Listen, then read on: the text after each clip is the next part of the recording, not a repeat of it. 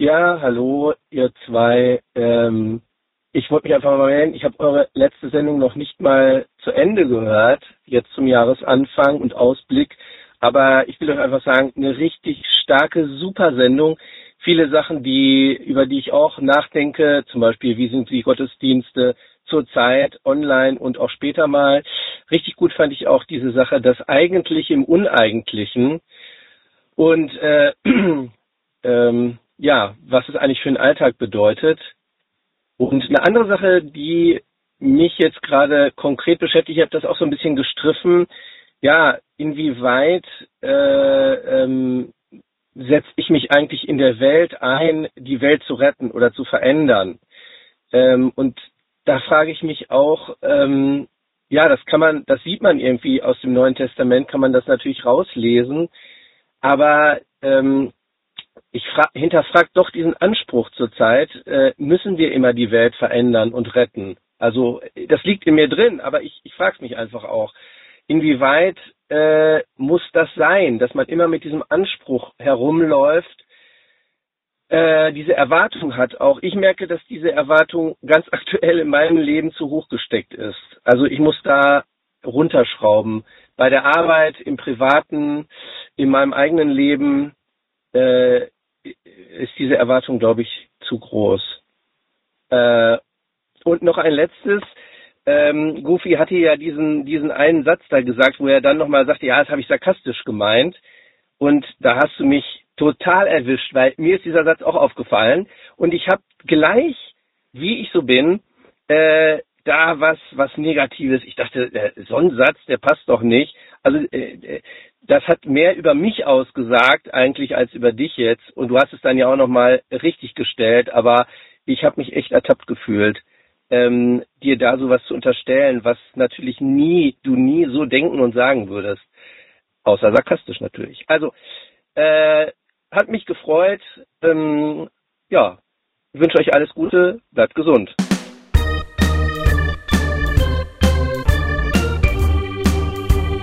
Hossa Talk. Jay und Goofy erklären die Welt. Herzlich willkommen, liebe Hossa Talk-HörerInnen, zu dieser neuen Folge. Ganz lieben Dank für den tollen Anruf, den wir euch eben gerade noch vorgespielt haben, bevor der Jingle überhaupt ertönt ist. Vielen, vielen Dank für das positive Feedback. Das freut uns total. Ich habe zwei kurze Ansagen zu machen, bevor wir weitergehen zu unserem Talk. Ähm, das eine ist unsere App, auf die haben wir schon echt lange nicht mehr hingewiesen. Unsere Hossa Talk App ist für viele Leute ein echt wichtiges Instrument geworden, um sich zu vernetzen, um andere HörerInnen ähm, kennenzulernen, andere Leute, die sich mit den Fragen auseinandersetzen, über die wir hier so reden. Und falls du diese App noch nicht kennst, falls du sie noch nie ausprobiert hast, kannst du auf unserer Webseite hossa-talk.de herausfinden, was diese App kann, was du damit anstellen kannst, wo du sie bekommst ähm, und wie du sie benutzen kannst. So, und meine zweite Ansage ist der Coming-In-Tag. Äh, am 18. Februar. Ich lese euch mal ganz kurz den, den, ähm, den Promotext vor, den die Leute von Coming In geschrieben haben. Es wird Zeit für ein Christentum, in dem queere Christinnen auch nach ihrem Coming Out ein herzliches Willkommen, komm rein erleben. Wir träumen von christlicher Gemeinde, in der jeder willkommen ist, egal ob lesbisch, schwul, bi oder trans. Teilst du diesen Traum von Gemeinde mit uns? Dann willkommen bei Coming In.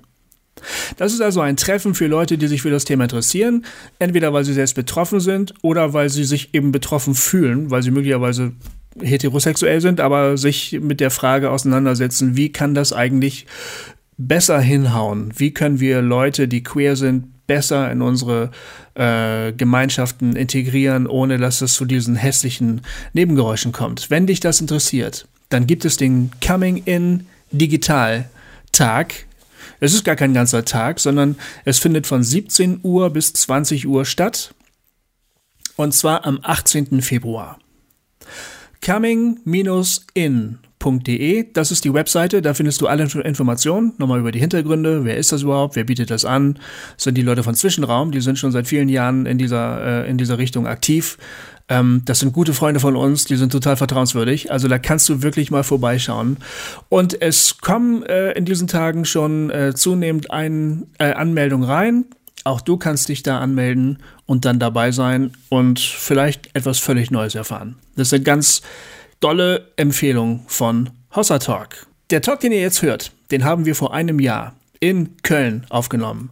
In der Gemeinde von Lebenswert. Das sind gute Freunde von uns. Und ähm, wir haben uns da allerlei schwierigen Fragen gestellt. Das war ein ziemlich intensiver und sehr schöner Abend. Und wie der so ablief und was wir da so erlebt haben und was wir da gesagt haben, das hört ihr jetzt. Viel Spaß.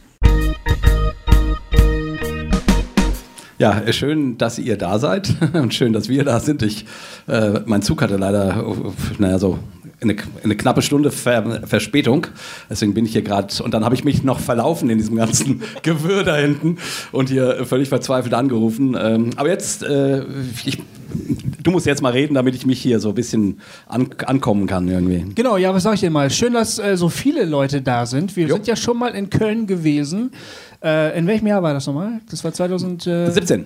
17? 17. 2017 sind also wir schon mal hier gewesen. Fast drei Jahre her, es war das kommt mir aber irgendwie gar nicht so lange hervor. Also wir haben den Abend hier in Köln in sehr guter Erinnerung. Es wäre schön, wenn ihr das nicht kaputt machen würdet heute genau. Abend. Bis jetzt mögen wir Köln. Ja, genau. Äh, genau, ja. Ähm, äh, alles Wichtige ist erklärt. Naja gut, wir, wir sollten vielleicht äh, noch mal kurz die, äh, ähm, die Idee hinter dem Ganzen erklären mhm. für die, die noch nie einen Live-Talk gehört haben, die uns vielleicht nur von unseren normalen Podcasts kennen oder für die drei oder vier, die uns noch gar nicht kennen. Ähm, also die Idee ist, wir reden ja gerne, das wissen die Leute, die uns äh, regelmäßig hören. Ne? Man kann Hoster Talk ja als Podcast hören. Und die Idee ist, dass wir heute über die Themen reden wollen, die euch interessieren. Also von daher, wir sind nicht vorbereitet. So wie bei den meisten Talks eigentlich. Manchmal bereiten wir uns vor. Nee, nee, manchmal bereiten nee, nee, wir, wir bereiten uns manchmal schon vor. Aber, äh, Aber das ist das Schöne an diesem Abend oder an Abenden wie diesen, dass wirklich Format, auch genau. wir nicht wissen, was passiert. Und ähm, wir sind dann komplett überrascht von euren Fragen und stehen voll auf dem Schlauch. Und dann müssen wir aber irgendwas sagen. Genau. Und manchmal sagen wir auch was Gutes. genau. Also, aber die Idee ist quasi, dass, äh, dass das, was euch interessiert, mh, zur Grundlage wird über das, was wir heute sprechen wollen. Und naja, ähm, von daher schreibt eure Fragen wacker rein und votet, damit wir sozusagen, weil wir gehen einfach von oben nach unten und je nachdem, wie viel wir schaffen, äh, in der Regel schaffen wir nicht alle Fragen. Hat sich jemand vorbereitet auf den Abend? Hat jemand schon mal so ein paar Tage lang überlegt, welche Frage kann ich denn hier mal loswerden? Das haben wir nämlich schon erlebt. Ja. Echt, das ist alles so mehr so aus der Hüfte? Ja, wirklich, ne? Ach so, ja, ja. Florian, ja klar. Ja, Ach, Florian, ja. gut, Florian ist. Ja, da kriege ich schon Angst, wenn der Florian seine Fragen tippt. Du spielst ey. ja auch ein bisschen in einer anderen Liga, Florian. ja, genau. Tja. Nee, es ist, äh, es ist total schön, hier auch eine ganze Menge Leute zu sehen, die wir kennen, äh, mit denen ich gerade vor ein paar Wochen noch in Israel war äh, und so. Das ist ähm, total schön. Es ist immer total klasse, wenn man irgendwo hinkommt und man, und, und man kennt Leute.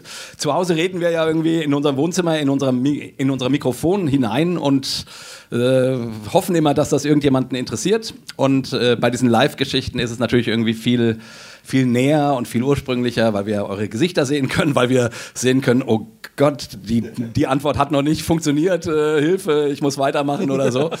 Okay, ich lese mal die erste Frage vor. Ja. Lässt sich Gott durch unsere, unsere Gebete wirklich beeinflussen oder gibt es den einen Plan, den Gott in seiner Allwesen, Allwissenheit jetzt äh, schon kennt und verfolgt? Und da ich die Frage vorgelesen habe, musst du anfangen. Ja, beides lässt sich mit einem klaren Nein beantworten, würde ich sagen. Gut, zweite Frage. nein, nein. Nee, das ist ja, also klar, die ähm, beiden Alternativen liegen auf der Hand. Entweder ist, also die Frage ist ja, warum ist Beten sinnvoll? Oder ist Beten überhaupt sinnvoll? Und damit ist ja wohl gemeint, Gott um etwas bitten. Ne? Damit ist ja wohl nicht gemeint, anbeten, Lobpreis, ähm, sowas, äh, die Ehrerbietung zeigen, sondern gemeint ist ja wohl, Gott um etwas bitten und ihn zum Handeln zu bewegen. Und dann ähm, scheint es auf der Hand zu liegen, dass diese zwei Alternativen auf dem Tisch liegen. Also entweder man beeinflusst Gott durch Gebete oder das hat sowieso keinen Sinn und er hat einen Plan, den er so abarbeitet. Ich würde sagen, beide Möglichkeiten treffen nicht zu. Ja, beide sind zumindest irgendwie äh, etwas flach irgendwie. Also die es gibt ja solche Geschichten. Ne? Ja. Hast du die Geschichte ge gehört von dem äh, Mann in Australien? Die habe ich dir erzählt. Mm, also da war noch diese Riesenfeuer ja. in Australien und ähm, da gab es eine kleine Gemeinde, die hat sich nicht evakuieren lassen, sondern die wollten um ihre Häuser kämpfen. Ähm, und äh, dann kam diese Feuerwand, aber mit sehr, sehr hoher Geschwindigkeit auf die Häuser zu. Und es wurde, so wenn ich das richtig erinnere, zunehmend klar, man muss dazu sagen, das ist jetzt eine Geschichte, die ich bei livenet.ch gelesen habe. Das ist immer, man, ja genau, also, oh, also das ist, man weiß immer nicht hundertprozentig, wie gut sind die recherchiert, wie zuverlässig ist das. Aber, wie glaubwürdig. Ne? Aber jedenfalls, das ist so eine klasse Geschichte. Und die war auch schön. Ich habe mich über die Geschichte gefreut. ja, und gedacht, dann weiter? Ja, genau. Also diese Feuerwand kommt auf die Ortschaft zu und es befindet sich ein Christ unter diesen Leuten, mindestens ein Christ. Und ähm, der hat plötzlich den Impuls gehabt, gegen das Feuer zu beten. Und er hat, ähm, es, so wie es in der Geschichte stand, war es ihm erst ein bisschen peinlich. Die anderen Menschen standen um ihn herum und es ist ja schon auch ein bisschen komisch, dann also äh, gegen das Feuer zu beten. Aber er hat es gemacht, er hat irgendwie den Impuls gehabt, das sollte er tun. Er hat es erst sehr zaghaft getan und wurde dann im Lauf der Zeit immer mutiger, vielleicht auch verzweifelter, weil diese Feuerwand eben immer näher rückte. Und die Geschichte geht so, dass je deutlicher, je lauter, je heftiger er gebetet hat, desto stärker wurde der Wind, der aus dem Rücken der Leute plötzlich kam, also aus einer anderen Richtung. Und dieser Wind hat es dann letztlich geschafft, die Feuerwand zum Stehen zu bringen, sodass dann also das brennbare Material, da wo das Feuer war, dann irgendwann weggebrannt war. Und dann hat sich das Feuer, ist weniger geworden und ist um die Ortschaft herum gebrannt. Und die Häuser wurden dadurch verschont. Und, die, und das ist eben die Geschichte. Also ein Mann führt, äh, spürt den Impuls, bete dagegen und dann irgendwie bete Dollar und dann bete noch Dollar. Und dann ist es eben so, als würde das Gebet etwas bewirken, was auf der andernfalls nicht passiert wäre. So. Das, das würde ja so eine Geschichte sein, die das nahelegt. Ne? Ja, genau. Ist ja auch erstmal eine schöne Geschichte, finde ich. Also, ja, ich, ich habe auch gedacht, hoffentlich stimmt die, dann freue ich mich nämlich. Ja, doll. ich meine, ist ja. Das passt nicht zu meiner Theologie, aber das ist ja auch scheißegal. Irgendwie. Erstmal ist es ja toll. Ja, ach, ich weiß gar nicht. Also die Frage ist, ist also in meiner Theologie wäre nicht ausgeschlossen, dass Gott äh, so ein Gebet beantwortet und irgendwie Feuer vernichtet oder so. Oder, oder so ein Dorf schützt schützt. Genau, aber implizit ist ja die Vermutung in der ganzen Geschichte, dass Gott diesen Menschen dazu auffordert. Das ist ja wahrscheinlich der Impuls, den ja, er empfunden hat. Genau. Also genau. sagen wir mal, Gott sagt zu den Menschen, jetzt bete, damit was passiert. Und dann würden wir natürlich sagen, ja, wieso macht Gott das nicht einfach so? Ja. Warum, muss jetzt, warum ist jetzt das Gebet notwendig, damit da was passiert? Was wäre denn passiert, wenn er jetzt nicht gebetet hätte? Wäre das Feuer dann einfach über die drüber gegangen oder was? So, da scheint ja die Verbindung zu sein, es passiert erst dann, wenn der Mann betet und er wird sogar dazu von Gott aufgefordert zu beten. Ja, das wäre irgendwie, äh, oder das ist eine schwierige Vorstellung, allerdings ist es durchaus eine, eine biblische, muss man sagen. Die, die gibt es in der Bibel. Ne? Fällt, dir, fällt dir eine Geschichte ein? Ja, klar, also diese Geschichte zum Beispiel, wo der, was ist das, äh, die, irgendwie die Israeliten nehmen das Land Kanaan ein und dann muss der eine, wer ist das, der Aaron, die, die Hände hoch, hochhalten. Ah, Mose ist das. Äh, oder, oder, ja genau, Mose ist es und immer wenn er die, die Hände hochhält, dann gewinnen sie und wenn seine Hände müde werden und runtergehen, Stimmt, dann verlieren sie und dann, kommt, dann kommen die anderen und, und stützen seine Arme. Ne? Es ist dann irgendwie so, also so, yay, oh, yay, oh, yay. Ne? Und ähm, irgendwann haben sie dann auch gewonnen. Also das wäre so ein Beispiel für eine biblische Geschichte, die, die irgendwie äh, diese Verbindung aus einem ein Mensch Du hast recht, mir fallen gleich noch ja, weitere Geschichten. Ja, es gibt haufenweise ja, solche ja, Geschichten. Also es ist also äh, von Josua muss der Sonne gebieten, dass sie stehen bleibt. Genau. Damit der Tag nicht zu Ende geht, damit sie die vorher noch töten können, bevor die Sonne genau. gegangen ist. Also es, äh, am besten funktioniert Gott anscheinend, wenn es um Krieg geht. Mhm. Ähm, genau. Also könnte man daraus schließen. Also ich hoffe, ihr schließt das nicht daraus. Ich nee, schließe das nicht oh, daraus. Ich denke jetzt gerade irgendwie über eine, eine, friedliche Geschichte nach, aber mir fällt keiner ein. Ja. Na gut, du, äh, du hast die, also ich meine, ähm, äh, du hast den, die Wunder, die, die Jesus tut. Ne? Mhm. Keine Ahnung, ähm, ähm, irgendwer spuckt auf den Boden, macht den Brei und legt dem, den, den, Mann, den blinden Mann mhm. auf die Augen. Mhm. Also irgendwie, es ist ja nicht so, also in der Bibel zumindest äh, ist, ist die Beteiligung des Menschen an dem, was man Wunder nennt oder am, am Wirken Gottes, finde ich schon da. Also das, das, also es gibt es, also es, ich meine, und das ist ja auch der einzige Punkt, wo du sagen kannst, oh, ich glaube, Gott hat gewirkt. Weil ich sag mal, wenn der Wind einfach dreht, so, dann freuen sich alle und sagen, oh, super, klasse, geil, wir hatten Glück. Mhm. Aber wenn da einer steht und sagt, ich gebiete dir, du Feuer und was die dann alles so machen, dann können alle sagen, oh, wow, und, und, und habt ihr gemerkt, ja, als der dann da ange... Also, ne, hier, oh, das, das muss ja Gott geben. So, also, mhm. die, also, ähm, es fällt natürlich nur dann auf, wenn, wenn ein Mensch daran beteiligt ist. Ja, so. stimmt. Also würde, und jetzt ist ja die große Frage, ja, warum macht Gott das so? Warum macht er das nicht? Wäre ja auch einfach so schön, wenn die Häuser nicht verbrennen. Aber es wäre auch schön, auch wenn die eine Milliarde Tiere nicht verbrannt werden. Ja, und es wäre auch schön, wenn wir alle ständig im Lotto gewinnen würden. Das stimmt. Passiert auch nicht. Oder wenn ich immer einen Parkplatz finde. Mhm. Und das passiert auch, obwohl ich dafür bete nicht. Also ich meine, ähm, Parkplatzwunder sind ja, glaube ich, die in Deutschland begehrtesten Wunder, äh, habe ich mir mal sagen lassen. Vor allen Dingen in Berlin. da wird viel gebetet. Bei mir funktionieren die irgendwie meistens nicht. Also, äh, aber also die, ich, ich meine, äh, hier ist die Frage ja allgemein gestellt. Ich, ich finde nur sozusagen, man muss so fair sein, also dass man, äh, also in der Bibel gibt es eine Menge solcher Geschichten. So. Und es gibt eben viele Erlebnisse, die wir auch aus der heutigen Zeit kennen, von Leuten, die sagen, wisst ihr was, also pff, ich habe da gebetet und dann ist da was passiert. Genau. Ja. Ich würde für mich das auch nicht irgendwie ausschließen. Also ich würde nicht sagen, ähm, also wenn ich schon an Gott glaube, würde ich jetzt nicht sagen, ähm, also es gibt ja, nee, ich fange anders an. Es gibt ja in der Theologie verschiedene Richtungen. Ne? Es gibt die Richtung, die sagt, ähm, äh, Gott hat nur deine Hände und deine Füße.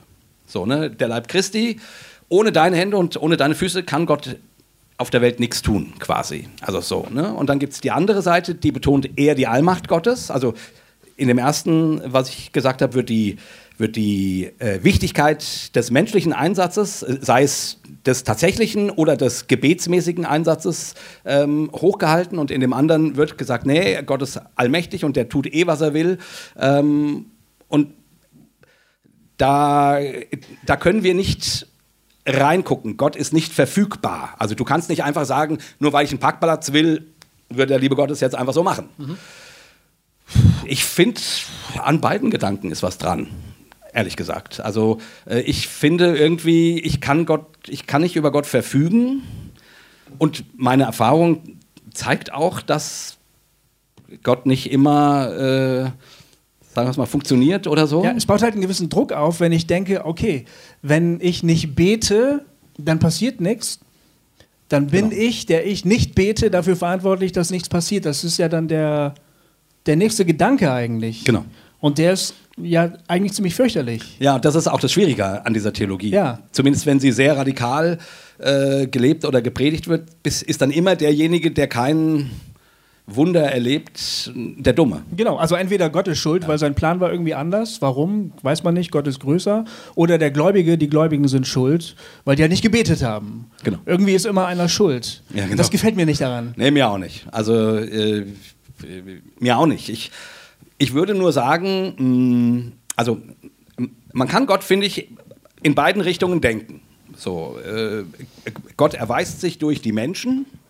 So, dann liegt aber auch die ganze Last bei dir und wenn irgendwas Schlimmes passiert, dann ich, da kann ich zwar sagen, Gott, hilf mir, aber dann brauche ich Menschen, die das tun würden. So. Und wenn die ganze Last bei Gott liegt, also wenn ich, äh, äh, äh, dann habe ich zumindest einen Ansprechpartner, den ich anrufen kann und sagen kann, Gott, ich, ich habe die und die Not, hilf mir doch, tu doch ein, von mir aus ein Wunder oder erhör mein Gebet, es ist gerade so schrecklich das und das, ne? Äh, das Feuer kommt, äh, lass es doch verschwinden. So.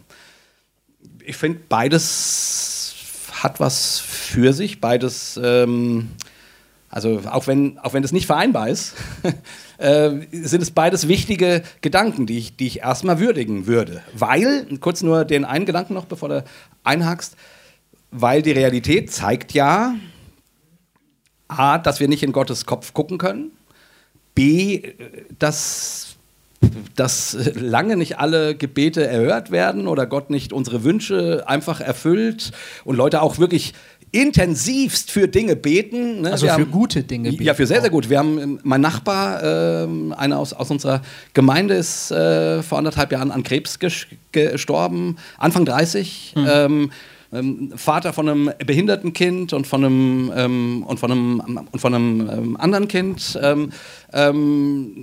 Ist es der, der direkt gegenüber genau, von euch? Genau, ah, der, der, ja, total schlimm. Also wirklich total schlimm. Die, die Gemeinde hat gebetet, wie verrückt. Oh. Ja, und dann ist unser Chrissy gestorben. Und, äh, und solche Geschichten also es gibt ja nicht nur diese Feuer-Wegbeet-Geschichten, äh, wo alle ja. sagen, Yay! sondern es gibt auch die, wo man dann irgendwie sagen muss, ach du Scheiße. Mhm. So. Die gibt es halt auch. Ja. Und die gibt es auch zu, zur Genüge. Und ich finde irgendwie, das muss man schon irgendwie alles mit ein, einbeziehen. Und entweder äh, ist dann irgendwer halt der Dumme, aber ich weigere mich, dass irgendjemand der Dumme sein, sein soll bei der ganzen Sache. Weil, also, ich finde es schön beten zu, zu können. Gott hilft doch. Aber wenn Gott dann, dann nicht hilft und dann irgendjemand sozusagen zu sagen, du hast nicht genug gebetet oder nicht genug geglaubt oder da muss wohl Sünde in deinem Leben sein oder, oder all das, das ist ja genau das Gegenteil davon, dass mhm. Gott hilft. Mhm. Da macht man dann, dann lädt man dem nur noch irgendwas Schlimmeres auf. Glaubst du denn, dass Gott einen Plan hat, den er so durchzieht? Nee. Glaubst du auch nicht? Nee, glaube ich nicht. Also, äh, auch da gibt es natürlich eine Menge Bibelstellen, die man so deuten kann. Ähm, aber ich finde es von der Vorstellung sehr schwierig, dass Gott. Also, also zum Beispiel, Gott hat einen Plan für dein Leben. Das ne? ist so, so ein Standardsatz. Ja, ja, genau. Und der soll dann jetzt, also der soll jetzt machen, dass ich mich gut fühle. Aber irgendwie so richtig gut fühlt sich das eigentlich nicht an, weil ich habe dann ja keine Entscheidungsfreiheit mehr eigentlich, oder? Dann läuft mein Leben, wie es halt läuft. Vielleicht läuft es dann schlecht, weil ich gegen den Plan Gottes verstoßen habe, obwohl ich es vielleicht gar nicht gewusst habe. Und dann sage ich, oh nein, ich habe gegen den Plan Gottes verstoßen. Da muss ich mich auf die Suche machen nach dem Plan Gottes für mein Leben. Ja, aber all, und, all und die Suche wird schon ganz schlimm, weil ich finde nie was. Ja, ne? aber all das ist doch schon absurd. Wenn Gott einen Plan hat und, äh, und Gott Gott ist und alles nach seinem Plan abläuft, ja, was soll ich überhaupt nach seinem Plan suchen? Also ja, das, ich mein, hast du auch wieder recht. Das, das, das, ganze Ding muss doch dann wie am Schnürchen laufen. Also, da muss ich eigentlich gar nichts tun. Also all die Fragen, die sich, die sich Leute stellen, oh Gott, ist, ist, ist es dein Plan, dass ich diesen Menschen heirate? Ja, tu es oder tu es nicht. Es war wohl Gottes Plan. genau. Ja, also, genau. Äh, das ist, also ich, ich finde das so absurd, die, diese Vorstellung, weil, ja. weil wenn du sie ernst nimmst, bedeutet das, dass du ja, eigentlich äh, halt machst, was du machst und hinten dran immer sagst, es war Gottes Plan, tja, tja.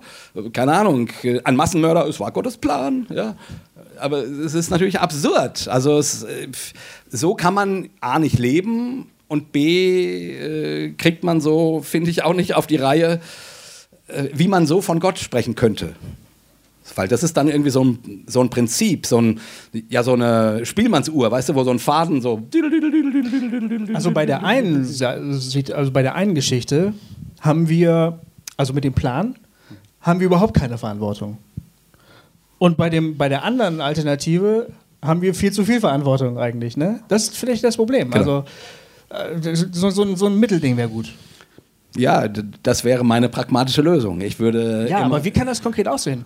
Ja, na gut, nee, die, die, also du musst halt mit dem Paradox leben können, dass du hm, Gott nicht verstehen kannst und, okay, und ja. Gott nicht in die Karten gucken, gucken kannst und mhm. ihn und, und, äh, und hoffst und glaubst, dass Gott es gut meint und dass er äh, dir helfen will, grundsätzlich und dann lohnt sich natürlich auch ein Gebet zu sprechen. Und wenn das dann halt nicht passiert, dann ist ja, dann, dann kannst du entweder wieder deinen Glauben hinschmeißen.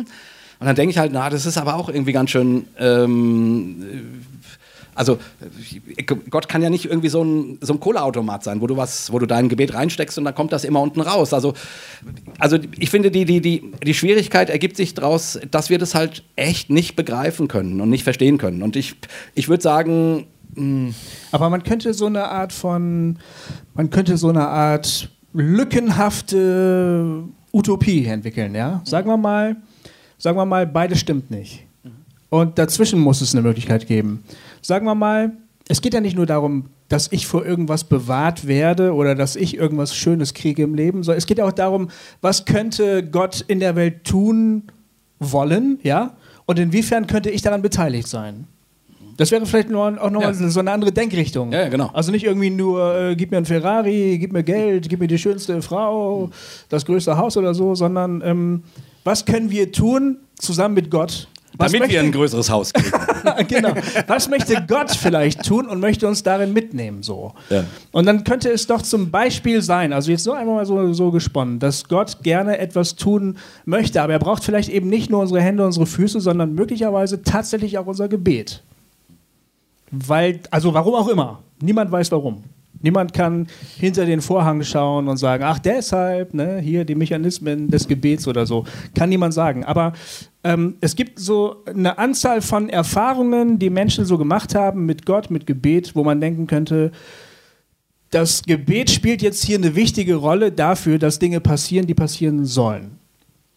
Und ähm, die, die für mich spannende Frage wäre dann, ähm, was könnte das sein? Und bedeutet das vielleicht für mich, dass ich noch intensiver danach Ausschau halte, dass ich noch mich noch viel mehr frage, inwiefern könnte ich jetzt hier entweder handelnd oder betend mich beteiligen, dass Dinge passieren. So. Das wäre genau auch meine Zwischenlösung, dass mhm. ich sage, naja, ich, ich, ich versuche mich in Gott einzuklinken und dann schauen wir mal. Vielleicht klingt er sich auch manchmal bei uns ein. Genau. Und vielleicht, weißt du was, ich meine, das ist natürlich jetzt wieder ein bisschen belastend, der Gedanke, aber manchmal könnte es ja auch sein, dass Gott sagt, jetzt würde ich gerne was machen, aber ihr müsst mitmachen. Und wir machen halt nicht mit, weil wir sind gerade mit irgendwas beschäftigt, mit, keine Ahnung. Gemeindefreizeit oder irgendwas Gutes, ja. Lobpreis. Lobpreis oder Bibelarbeiten. Äh, das größere Gemeindehaus kaufen oder so. Aber wir sind gerade einfach nicht mit von der Partie, weil wir sind mit anderen Dingen beschäftigt und dann sagt Gott, ach, schade, das ist, ja. wieder, ist auch ein belastender Gedanke. Ja, äh, aber ich finde, der gehört dazu, weil ich meine, jeder hat ja so seine Geschichte und, und jeder hat vielleicht auch schon mal den Moment erlebt, dass er das Gefühl hat, ah, jetzt, jetzt gerade spricht Gott zu mir, jetzt, jetzt irgendwie wird es gerade wichtig. Das und das sollte ich tun oder, oder das ist ein wichtiger Moment äh, jetzt so. Und jeder hat vielleicht auch schon mal die Erfahrung gemacht, dass er das dann ausgeschlagen hat oder so. Und ich, ich würde immer denken, okay, äh, dann findet Gott noch ein paar andere Trottel. Ja, also so, Gott ist nicht. Äh, das ist auch meine Hoffnung. Gott ja. ist nicht komplett abhängig von mir. Ich bin, ja, so, ich bin nicht der einzige Idiot, ja. Genau. Und und so wichtig kann ich auch nicht sein. Mhm. So, ne? Mhm. Also, wenn ich es irgendwie verzocke, äh, sagt der liebe Gott nicht, ja, ich hätte die Welt jetzt gerne echt gerettet und allen irgendwie 100.000 Euro überwiesen, aber wenn du das Gebet nicht sprichst, dann tut, tut mir leid, Jay. Also so. Ne? So glaube ich nicht, sondern also Gott ist ja, oder zumindest das ist meines Erachtens die biblische Vorstellung, er ist in der Welt und er ist dort liebend, aktiv und werbend und lockend und die Menschen irgendwie. Ähm, ähm, er, will die Leute irgendwie äh, mit hineinziehen in, in, das, was wir Reich Gottes nennen. So, ne? Mhm, mhm. und ähm, von daher, also ich ich glaube, diese Last muss ich, muss ich nicht haben. Alles, also wenn, wenn ich es nicht ralle, dann, äh, dann ist alles vergeben, äh, dann ist alles vorbei. Genau. Aber, aber, aber Gott möchte mit mir was machen. Genau, weil. So, also glaube ich schon. Von daher darf ich mich da einklinken. Und habe vielleicht auch die Verantwortung dazu. Das eine ist zu sagen, ich bin ja nicht, ähm, ich bin nicht immer super drauf und ich kann ja, ich, ich mache Fehler, ja. klar, kein Ding. Natürlich, jeder Mensch macht Fehler. Aber es könnte ja, es ist ein Unterschied, ob ich diese, Be, diese, diese Möglichkeit überhaupt mitdenke und mitglaube, dass Gott mit mir gemeinsam was machen will, oder ob ich das von vornherein ausschließe. Das ist also entweder, also wenn ich sage, ich habe damit nichts zu tun grundsätzlich, so, dann bin ich raus. Genau. Und das würde ich dann in dem Fall irgendwie unverantwortlich finden. Ja, genau. Und, es wäre auch langweilig. Also ich sag mal so, wenn man irgendwie an sein Leben denkt und daran denkt, dass man glaubt, dass es einen wirksamen Gott gibt, ja, dann wäre es doch echt langweilig, wenn der mit dir nichts anfangen will. Echt traurig irgendwie. Also, ne, äh, also, ja, also, das, also das Abenteuerglaube wird doch erst dann ein Abenteuer, wenn da, wenn da wirklich was zwischen Gott und dir passiert und zwischen dir und deinem Nächsten und zwischen deinem Nächsten und Gott und so dieses äh, gemeinsame irgendwie sich dann hoffentlich und wenn auch hoffentlich die, äh, die ganzen Dinge, die man verzockt oder die man oder die schlimmen Dinge, äh, die Menschen tun, am Ende nicht ausreichen, um, um das Gute, was Gott in der Welt tun möchte und auch tut, quasi auszumerzen. So, also ich würde immer hoffen, dass Gott der Stärkere ist, dass, dass Gott mehr kann und dass auch in meinem Mist, den ich mache oder in, in dem, wo ich es verzocke oder so, Gott irgendwie da drin noch wirken kann. So, also ne, auf, äh, Gott kann auf krummen Linien gerade schreiben, wie es so schön heißt. Also, weil sonst, wenn wenn ich verantwortlich bin, dass die alle geheilt werden oder dass, das, oder dass die ganzen Feuer in Australien äh, alle zurückgedrängt werden, ja, dann ist dann, dann sorry, dann hat der liebe Gott sich den Falschen ausgesucht, weil das, weil das schaffe ich nicht. Ich hätten nicht jetzt hätten jetzt alle Christen in Australien das Feuer löschen können, wenn die alle gebetet hätten? Äh, ich glaube nicht. Also nee, das, das, ist so eine magische Vorstellung, je mehr Leute dastehen. Ne, das ist tatsächlich diese, diese Händeheb äh, ja, Mose. Das, das liegt doch auf Mose, der Hand. Also der, der Gedanke liegt doch auf äh, der Hand. Ja, klar. Oder? Also äh, ich und wie gesagt, ich, diese Idee gibt es in der Bibel, aber ich halte für Quatsch. Muss ich wirklich sagen, ich halte die echt für Quatsch. Die steht ja in der Bibel, aber ich halte die für Quatsch. Ja, weil, ja. weil das ist einfach, eine, einfach eine echt magische Vorstellung, dass wenn da hier, äh, wenn einer betet, äh, reicht das so viel und wenn zehn beten, reicht das so viel. Ja, was ist das für ein Gottesbild? Also was steht denn da für ein Gottesbild dahinter, dass einer Gott so viel bewegen kann und zehn so viel? Also das, ist, das, das macht doch überhaupt keinen Sinn. Nee, nee, bei, mit Computerspielen macht das schon Sinn. Also je mehr Mana du hast, desto mehr Zauberpower hast du und, und kannst dann auch diese Feuerblitze schießen zum Beispiel. Aber es Aber, ist eine magische Vorstellung. Also es ist ja, nicht natürlich, es ist eine magische Vorstellung. Es ist natürlich. nicht die Vorstellung, also und es ist die Vorstellung, dass du als Mensch Gott zu irgendetwas bewegen müsstest. Ja, und das kann doch nicht sein. Also es Aber kann doch nicht sein, dass ich Gott äh, dahin bringen muss, keine Ahnung, den Chrissy zu retten. Nee. Also meinen Nachbarn. Und und wir, und wir waren halt einer zu wenig, der äh, gebetet hat. Hätten wir einen mehr gehabt, ja, dann wäre er wahrscheinlich noch am Leben. Hm. Also da das gibt ist es furchtbar. Da gibt es die wirklich entspannte Haltung in der christlichen Tradition. Ich weiß nicht genau in welcher. Dann zu sagen, da, ich, es gibt so viele. Ich, äh, äh, das hat Gott halt dann tatsächlich so gewollt. Das war, jetzt der, das war jetzt Gottes harter Weg mit uns. Gut, dann bist du, der das so, ver, so artikuliert, oder Gott in diesem Bild immer fein raus. Ja, ja, klar. Sozusagen, der Gott, der ist immer fein raus. Entweder war einer zu wenig, der äh, gebetet hat, ja, und dann musst du immer gucken, und noch mehr, und die Gebetskette, kommt, betet, Leute, und schickt die noch, noch mal rum, und es ist so wichtig, dass ihr betet, so. Mhm. Ähm, und wenn es halt nicht klappt, ja, dann war es wohl der Wille Gottes. und vorher haben, machst du den, den Leuten einen tierischen Stress und sagst so, du musst beten, du musst beten, sonst der Wille Gottes. Also ja, ich wenn du blöd. das so sagst, wenn du sagst, wir müssen beten, weil Gott will das so, dann passiert auch was. Das ist natürlich schon schwierig. Ich stelle mir jetzt mehr vor, ich bin jetzt der Zurückgebliebene. Also sagen wir mal, ein Familienmitglied stirbt, ne? Ja. Ähm, und, aber, und ich bleibe zurück und ich muss mit der Tatsache klarkommen. Ich kann mir vorstellen, dass der Gedanke irgendwann, der Gedanke, okay, es war Gottes Weg mit mir, auch ein tröstlicher sein kann, wenn ich das sage, nicht wenn ja. irgendjemand anders kommt und ja, genau. sagt. Das ist natürlich ein Unterschied. Aber wenn genau. ich zu dem Punkt komme, ich äh, habe gebetet, ich habe versucht, ich habe alles, die ganze Gemeinde, die ganze Gemeinschaft und so, aber so war es nicht. Okay, ich akzeptiere, dass das jetzt der Weg ist, den Gott mit mir geht. Warum weiß ich nicht. Das könnte tröstlich sein. Genau. Ich finde das auch sozusagen, wenn das, äh, ich würde daraus eben keine dogmatische Aussage machen. Ja. Aber wenn das jemand persönlich sagt, ja, ja klar, alles was tröstet erstmal, super. Ich glaube ehrlich gesagt, das ist in dieser Frage sowieso schwierig, da eine, eine wasserdichte Dogmatik draus zu machen. Würde ich auch sagen. Weil du immer irgendwo landest, wo es Kacke ist. Ja, und vor allen Dingen, wo du nicht, also wo du eigentlich nicht wirklich etwas drüber weißt. Weil es ist ja nicht so, dass du stimmt. sagen kannst, ja, äh, bei so und so vielen Leuten funktioniert Gott oder das Gebet oder das und das will er nun wirklich und das will er aber nicht. Sondern äh, das stimmt. ist ja alles, äh, wie, wie oder so die, schön... die Gebetstechnik funktioniert definitiv. Ja, ja genau. Also wenn du es dreimal vorwärts und einmal rückwärts sagst, dann, ne, ich habe mal so einen Heilungsprediger gehört, der hat gesagt, ja, im Markus-Evangelium steht, und sie legten ihre Hände den Kranken auf. Und wenn du nur eine Hand auflegst, ja, da brauchst du dich nicht wundern, wenn das nicht funktioniert. Das hat er jetzt gesagt. Das hat er wirklich gesagt. Und damals habe ich dem auch geglaubt und bin dann so ein halbes Jahr immer, immer so, äh, ich wollte dann immer für Fra Frauen, äh, äh, aber äh, nee, also das war ein Scherz. Ähm, ähm, ähm also, und irgendwann habe ich gesagt, es kann, also ich meine, ja, das steht da so, die Hände, aber also was ist das für ein Quatsch? also, ja. was für eine, eine magische Vorstellung an, an eine Gebetstechnik steht denn hinter so einem bekloppten Gedanken, also wirklich, ey. Hm. Und, und, und, und halt nun mein Gebet oder meine zweite Hand oder ist es immer noch Gott? Also ich verstehe das ist alles irgendwie.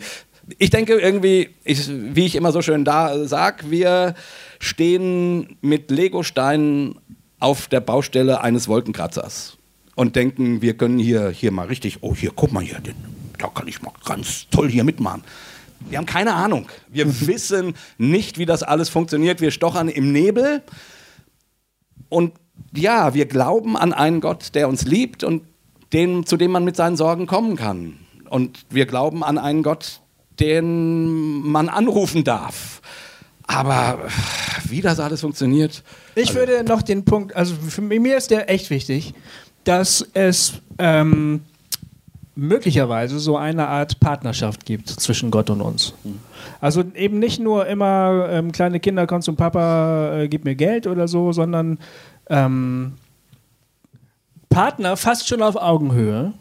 Ja. Äh, Gott sagt zu seinen Menschen: Gemeinsam machen wir hier was. Und das und das äh, das das adelt den Menschen ja auch. Das, das, ähm, das macht ihn jetzt nicht zu einem höheren Wesen oder so, aber du bist plötzlich, du hast eine gewisse Verantwortung. Also, so verstehe ich auch den, den, den Bericht da im ersten Mose, ne? macht euch die Erde untertan, heißt es ja bei Luther.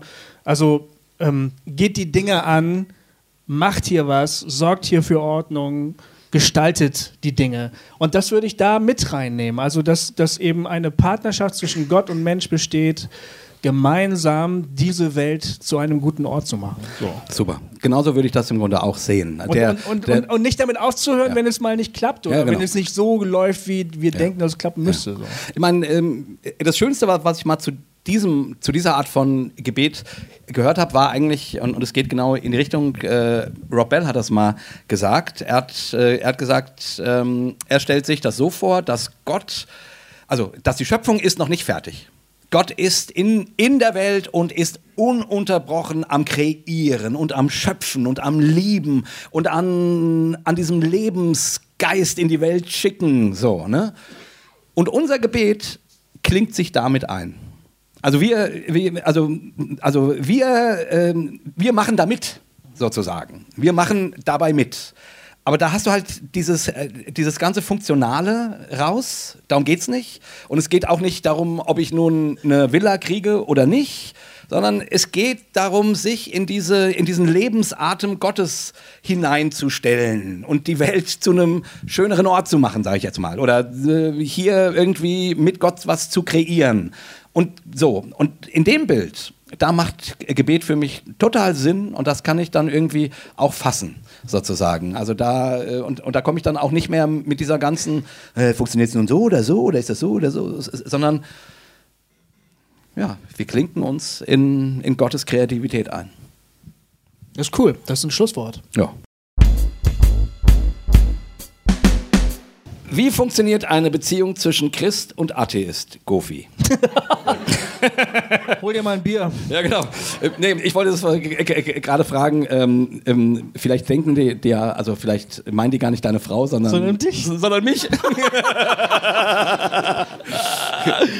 ja, nee, es ist ja so, dass ähm, ähm, Hossa Talk-Hörerinnen und Hörer wissen das. Ähm, meine Frau ist nicht gläubig.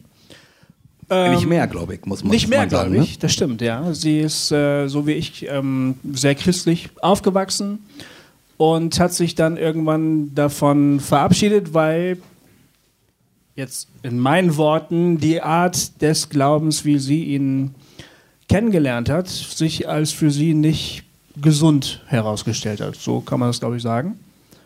Und ich würde auch sagen, meine Beobachtung, dass es ihr als Nichtgläubige wesentlich besser geht als als Gläubige. Also ich finde, da ist ein definitiver Vorteil passiert, was Gutes passiert, weshalb ich auch nicht ähm, jetzt daran arbeite, dass sie den Glauben wiederfindet, in dem Sinne. Ähm, es ist natürlich ähm, schon für ein Ehepaar nicht so ganz leicht, wenn eine so grundlegende Frage wie äh, glaube ich an Gott und versuche mein Leben danach auszurichten oder glaube ich das nicht, ähm, wenn die Frage irgendwie, wenn man sich da nicht eins ist. Ähm, und da kann man aber, finde ich, keine besonderen Regeln aufstellen, sondern das sind zwei konkrete Leute, die jetzt gemeinsam einen Weg finden müssen. Da kann man keine Empfehlung draus stricken. Man bin auch nicht mehr der Überzeugung, dass man sagen kann, das funktioniert auf jeden Fall nicht. Genauso wenig wie man sagen kann, das funktioniert auf jeden Fall. Das geht halt nicht. Also wie in jeder anderen Ehe auch, müssen wir unseren Weg gemeinsam suchen und ähm, überlegen, wie wir das leben. Und eine feststehende Regel ist zum Beispiel, der eine versucht den anderen nicht davon zu überzeugen, dass er falsch liegt. Das ist bei uns einfach nicht der Fall. Das passiert nicht. Ähm, sondern wir reden manchmal über Themen und dann sagt sie, ja, okay, du, ich weiß, du siehst das als Gläubiger anders, ich, aber ich sehe das halt so. Und dann sage ich, ja, stimmt, ich weiß, du siehst das als Nichtgläubige halt so. Bei mir kommt halt noch der Glaube ins Spiel. Ja, ja, weiß ich. Also so, wir, wir sind dann relativ viel auf der Meta-Ebene unterwegs. Ne? Es ist nicht so der Fall, dass man irgendwann sagt, ey, du, du bist doch blöd, wieso, das, das musst du doch jetzt mal einsehen, ist doch ganz klar. Also ich sage jetzt zum Beispiel, dass höchstens lustig, dass ich sage, naja, weißt ja schon, ne, die und das war schon irgendwie eine Gebetserhörung, glaube ich. Hm, ja, sagt sie dann, kann man so nicht sagen. also, es ist ja auch so, alles, was im, im Leben eines gläubigen Menschen passiert, und sei es noch so nachdrücklich, ähm, es gibt immer eine alternative Erklärung zu dem Satz, das hat Gott gemacht, weil ich habe gebetet. Es gibt immer eine alternative Erklärung, immer. Ja. Ähm, auch das, die Geschichte mit dem Feuer. Da kann man zu dem Mann sagen: Mensch, ich freue mich für dich, da hast du mal so richtig Glück gehabt. Hm. Und das ist eine zulässige Aussage in dem Fall. Ja, genau, weil es gibt ja auch genügend Menschen, denen passiert das ohne dass sie beten. Ja, so ist oder es noch halt. nicht mal an Gott glauben oder Genau. ir irgendwas, weil Winde drehen. Genau. So. Also es ist, äh, solche Situationen hängen, hängen, gibt es auch ohne das Ja, Gebet. genau, richtig. Ist so. Ja. Ähm, das hält mich nicht davon ab, Gebete zu sprechen oder auch Nee. konkret um Dinge zu beten. Ich weiß aber auch, dass es immer theoretisch eine andere Erklärung gibt, wenn dann plötzlich doch mal was passiert, worum ich gebetet habe. Ich persönlich bin davon überzeugt, dass Gott zu mir gesprochen hat in bestimmten Situationen meines Lebens. Ich kann die immer noch ganz konkret benennen. Es gibt äh, so Weichenstellen, Weichenstellungsmomente in meinem Leben. Da haben sich für mich Fragen geklärt. Da bin ich äh, stellenweise einen neuen, anderen Weg weitergegangen. Und für mich steht, steht das fest, Gott hat zu mir geredet. Ich sage das auch so zu meiner Frau. Ich sage, ich, da hat Gott zu mir geredet und dann sagt sie, mhm, das freut mich für dich. Und du sagst ihr hoffentlich auch, dass der wichtigste Tag deines Le- Lebens der war, als der Jay in dein Leben getreten ist. Nee, da bin ich noch nie drauf gekommen. Komm. Nein, aber, aber zum Beispiel, natürlich, als wir mit Hossa Talk angefangen haben, hat meine Frau gesagt, wieso machst denn du so einen Scheiß? Ja. Das, boah, mach das nicht, ey, oh nee. Willst du wieder mit den ganzen Frommen zu tun haben oder was? Ich sage, nee, will ich eigentlich nicht. Also, ich hatte mich ja eigentlich aus der Szene ein bisschen verabschiedet äh, vor einigen Jahren. Aber ich habe das Gefühl, das ist was Gutes. Ich habe irgendwie das Gefühl, dass das Gutes. Och, naja, aber komm nicht an und mecker dann hinterher. Nein, ja. verspreche ich auch. Mittlerweile muss sie zugeben, dass Hossa Talk schon irgendwie was Gutes ist. So. Ja. Und ja, sie findet das gut. Sie hört sich den Scheiß nicht an, was wir machen, aber, aber sie findet das gut. Sie hat das Gefühl, wir helfen Leuten dabei, äh, ein, ein mündiges äh, Leben zu leben, wo man äh, Lebensentscheidungen hinterfragt und nicht immer als gläubiger Mensch sagt, ja, das hat mir Gott so gesagt und das ist halt so, da muss ich nicht drüber reden, das ist halt so. Das ist ja bei uns nicht der Fall. Wir Mündigkeit, also dass der Mensch ähm, ähm, Kontrolle übernimmt über sein Leben, dass er verantwortliche Entscheidungen trifft, auch als gläubiger Mensch, das ist für uns ein ganz wichtiges Thema. Genau. Da klingt sie sich als politisch aktive Frau ähm, total mit ein und sagt, das ist genau das Richtige, das brauchen wir in unserer Gesellschaft. Aber das ist genau Super. der Punkt, warum ich immer denke, naja, ich kann schon verstehen, dass es, äh, wenn man also, wenn zwei gläubige Partner zusammen sind, dann haben die eine Ebene und können meinetwegen miteinander beten in einer Notsituation oder wie auch immer. Okay, ja. das fällt raus. Aber ansonsten. Da waren wir aber auch noch nie wirklich gut drin. auch ja. nicht, als ich noch gläubig war. Ach, also ich, ich, ich. ja, okay, die Frage war ja an mich gestellt. Also ja, mach mal weiter. Aber, nein, aber ich wollte was sagen dazu. Ich, ich wollte was sagen. Also eigentlich wollte ich sagen, ähm, dass ich sozusagen nicht ganz. Ähm, also verstehe, okay, dass diese geistliche Ebene, die man miteinander nicht teilen kann, dass da einem was fehlt, das verstehe ich gut. Aber diese Angst, ne, es gibt ja, in, in weiß nicht, äh, du kennst es aus deiner Ge Geschichte vielleicht auch, zieht nicht am selben Joch mit dem Un Ungläubigen und ja, ja. oh, und wenn du und äh, auf gar keinen Fall einen Nichtchristen äh, als Partner wählen und so. Es ist immer leichter, einen Menschen von einem Tisch herunterzuziehen, als ihn heraufzuziehen. genau. Hat man mir gesagt. Ja, ja, genau. genau. Ja. Aber was ich sagen will, ist. Also man hat nicht gesagt, wer unten ist und wer oben ist. Das hat, das hat niemand gesagt. Ja. ja, aber was ich sagen wollte, ist, wenn man, wenn man dieses Konzept von, von Mündigkeit hat, mhm. was du gerade, worüber du äh, gesprochen hast, ja. dann, ja, dann kann das doch alles kein Problem sein. Also, weil, weil, ja. weil, weil dann kann es, äh, dann kann es doch nicht um Tische gehen, auf, auf die irgendjemand gezogen werden muss oder runtergezogen werden muss, sondern dann sind, dann ist man zwei Menschen, der eine glaubt an Gott und der andere nicht und man kann sich darüber auseinandersetzen und fertig. Es hat gewisse Voraussetzungen, also gewisse Bedingungen. Ja. Zum Beispiel ähm, musst du als gläubiger Mensch damit klarkommen, dass du immer wieder vor Fragen gestellt wirst, die, auf die du selber nie gekommen wärst und die deinen Glauben ganz schön durcheinander bringen. Oder ihn oder oder. oder aber ist doch super. Ja, das ist super. Das muss man aber als Vorteil erkennen. Das, da, da gehört ein gewisser Weg dazu, sag ich mal. Dass manche Leute, man, oder vielen Leuten eigentlich, vielen gläubigen Leuten, gar nicht nur gläubigen Leuten, grundsätzlich allen Leuten, die eine feste Sicht auf die Dinge und auf die Welt haben, verunsichert das, wenn sie plötzlich damit konfrontiert sind, dass das, was sie glauben, was sie sicher denken, dass es der Fall ist, dass es möglicherweise nicht stimmen könnte. Das ist verunsichernd. Manche Leute finden das spannend, ne? Das ist aber nur ein bestimmter Typ an Mensch. Andere Leute finden das fürchterlich. Ja, aber es ist doch langweilig, wenn das ja, nie, ja, ja, wenn das ich weiß, das ersch äh, erschüttert Weiß ich, das ist die Metaebene. Aber ganz konkret in der Situation ist das erstmal echt furchteinflößend. Und es gibt Leute, die sagen dann, tut mir leid, zu ihren Partnern, habe schon mit mehreren geredet, ich kann diese Beziehung nicht weiterführen, weil wir kommen nicht auf einen Nenner. Ich, ich halte das nicht aus. Ich halte es nicht aus. Und ich habe dafür auch ein Verständnis, muss ich sagen. Das kann ich mir vorstellen, dass jemand sagt, ich habe mir das anders vorgestellt, ich brauche von einer Beziehung gerade in diesem Punkt eine ganz, ganz große Nähe. Ich brauche jemanden, der mich unterstützt, der mir hilft, der mich bestätigt, keine Ahnung. Und das bringst du mir nicht und dann kann ich nicht mit dir zusammen. Aber Gofi, ich verstehe das auch. Ja. Aber wäre es nicht erwachsener und auch dem Partner zugewandter, wenn man nicht sagt, du, du bist hier meine Glaubensstütze mhm. äh, und, und du musst mich, äh, du musst mit mir auf dem Tisch äh, Pooldance machen, ja, sondern äh, du ja, bist mein Gegenüber. Wäre mein es schon, wenn dein Glaube das hergibt, wenn du, wenn du nicht eine Art von christlichen Glauben hast, bei dem du immer Angst haben musst, dass du abschmierst. Ja, aber das ist doch eh ein Scheißglaube so. Ja, weiß ich. ich weiß, du weißt das, ich weiß das. Aber viele Leute wissen das eben nicht. Deshalb ist das ein Problem, Ja, ja. mit einem nichtgläubigen Menschen Nein, also zu sein. ich will damit, also ich verstehe das, ähm, ich verstehe das Problem, ich verstehe auch die Sehnsucht da. Ich, ich, ich will nur den Stachel setzen, dass es doch dass man doch auch daran wachsen und erwachsener werden könnte. Ja, du predigst ja auch gerade den Chor an, ich weiß genau, was du meinst, so Ja. lebe ich das ja auch, genau. Ähm, aber das ist eben ein, ein Punkt, warum Leute sagen, wie geht das überhaupt? Ich verstehe nicht, wie das geht. Weil ich könnte das nicht, sagen die Leute, denn mein Glaube würde ganz schön in Sch- Schlingern kommen. Warum denn? Ja, weil ich plötzlich Fragen mit Fragen konfrontiert bin, die ich nicht beantworten kann. Ja, warum ist das denn schlimm, dass du in deinem Glauben Fragen nicht beantworten kannst? Ja, das ist doch schlimm. Äh, der Glaube, das ist doch eine feste äh, Zuversicht und Gewissheit. Von Dingen, die, wir an, die man nicht sehen kann.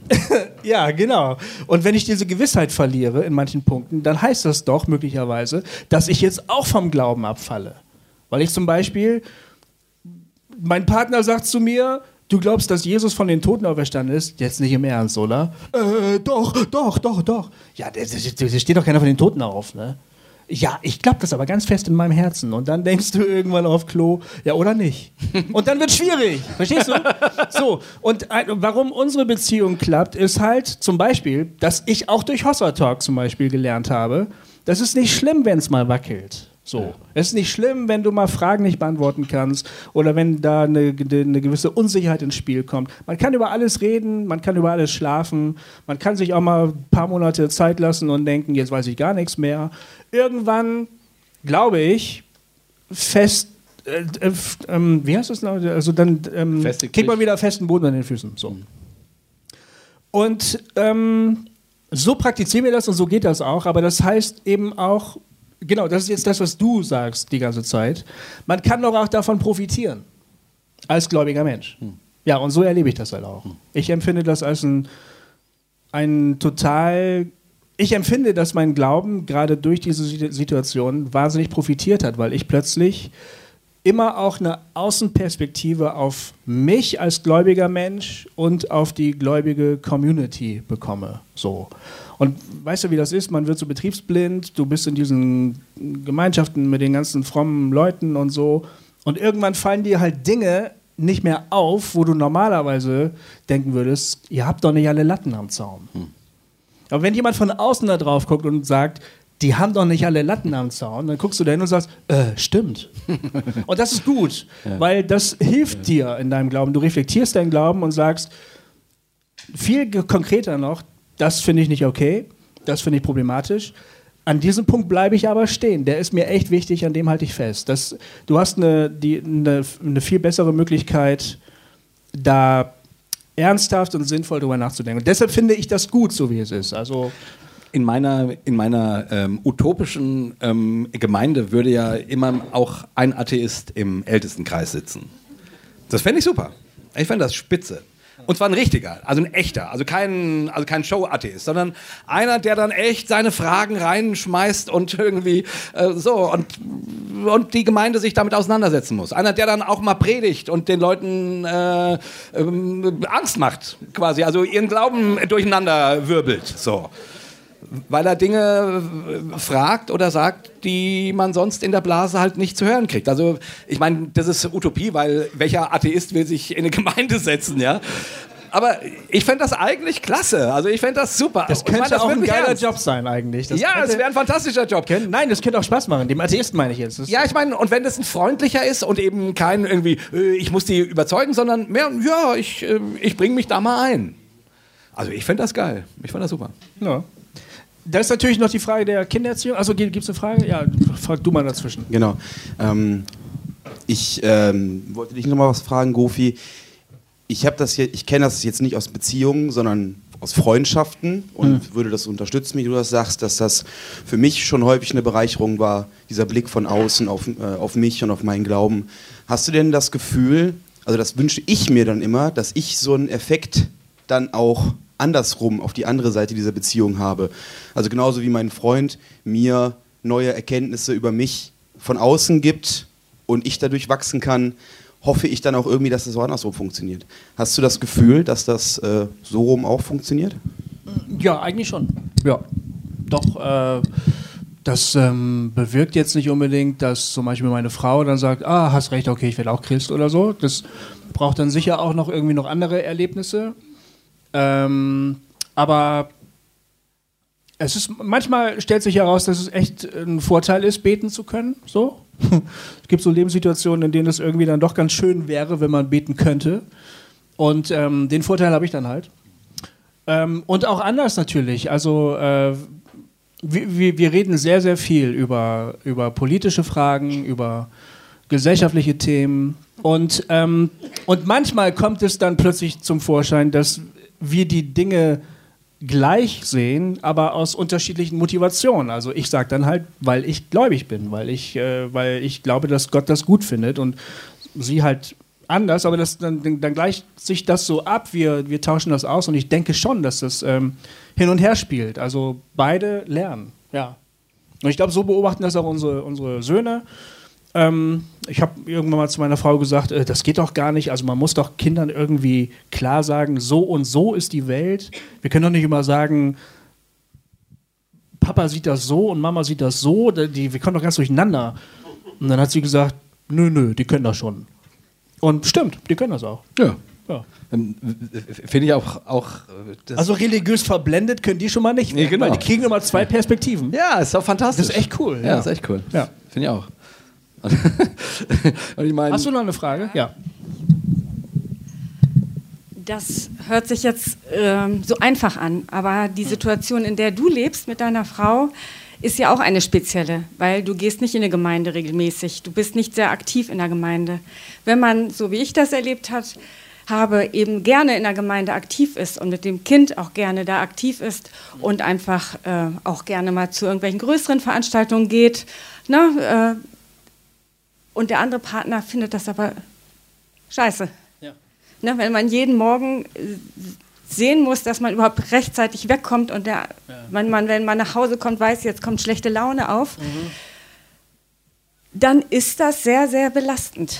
Das ja. ja und frustrierend. Ne? Das ist, das frustrierend. frustrierend ne? ja. Und ich muss sagen, das hat mich auch blockiert. Mhm. Und nachdem ich wollte es nicht, aber mein Mann sich dann von mir getrennt hat mhm. und er sagt, das ist ein sehr wesentlicher Punkt gewesen. Mhm. Nicht nur der einzige, das muss man natürlich sagen dazu, ist ganz klar. Ja. Konnte ich in meiner Beziehung zu Gott wachsen. Das war der, äh, die Folge davon. Aber äh, gerne habe ich es auch nicht. Ich hätte es gerne gehabt, so wie bei dir, dass man sich akzeptiert, weil den Aspekt zu sagen, ich sehe auch die andere Seite von außen, den fand ich ja auch gut.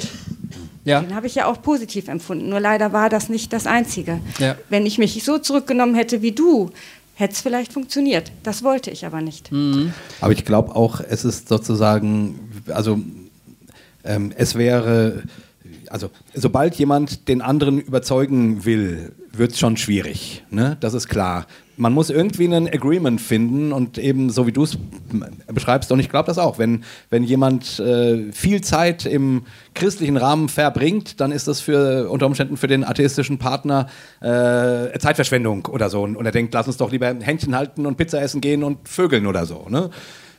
Da muss man halt für die anderen, für Pizza essen, Händchen halten und Vögeln noch genug Zeit finden. So, also ich, ich finde, man muss dann Agreements finden. So, man muss sich und jetzt, jetzt nicht, ohne zu sagen, dass das bei dir irgendwie, äh, ich kann zu deiner Situation ja gar nichts sagen. Ne?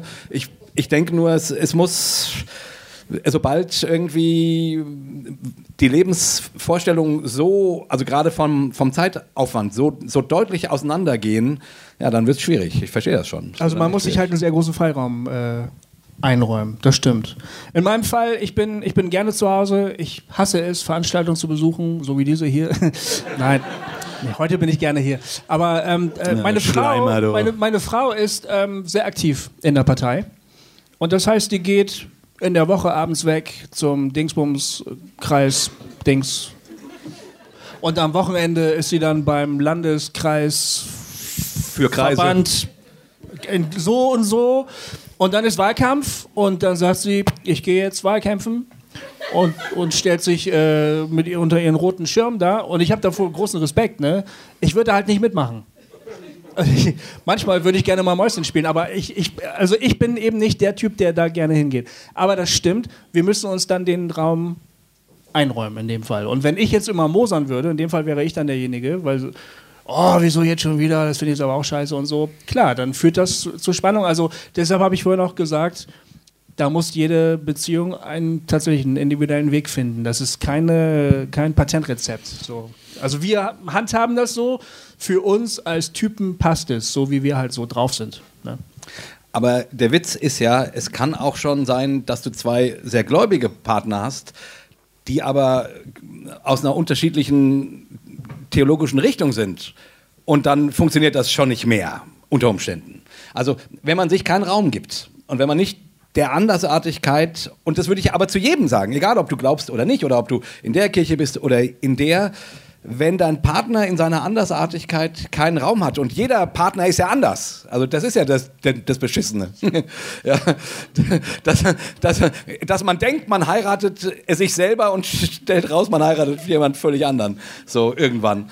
Ähm, also ich meine, ne, die, die, die, die,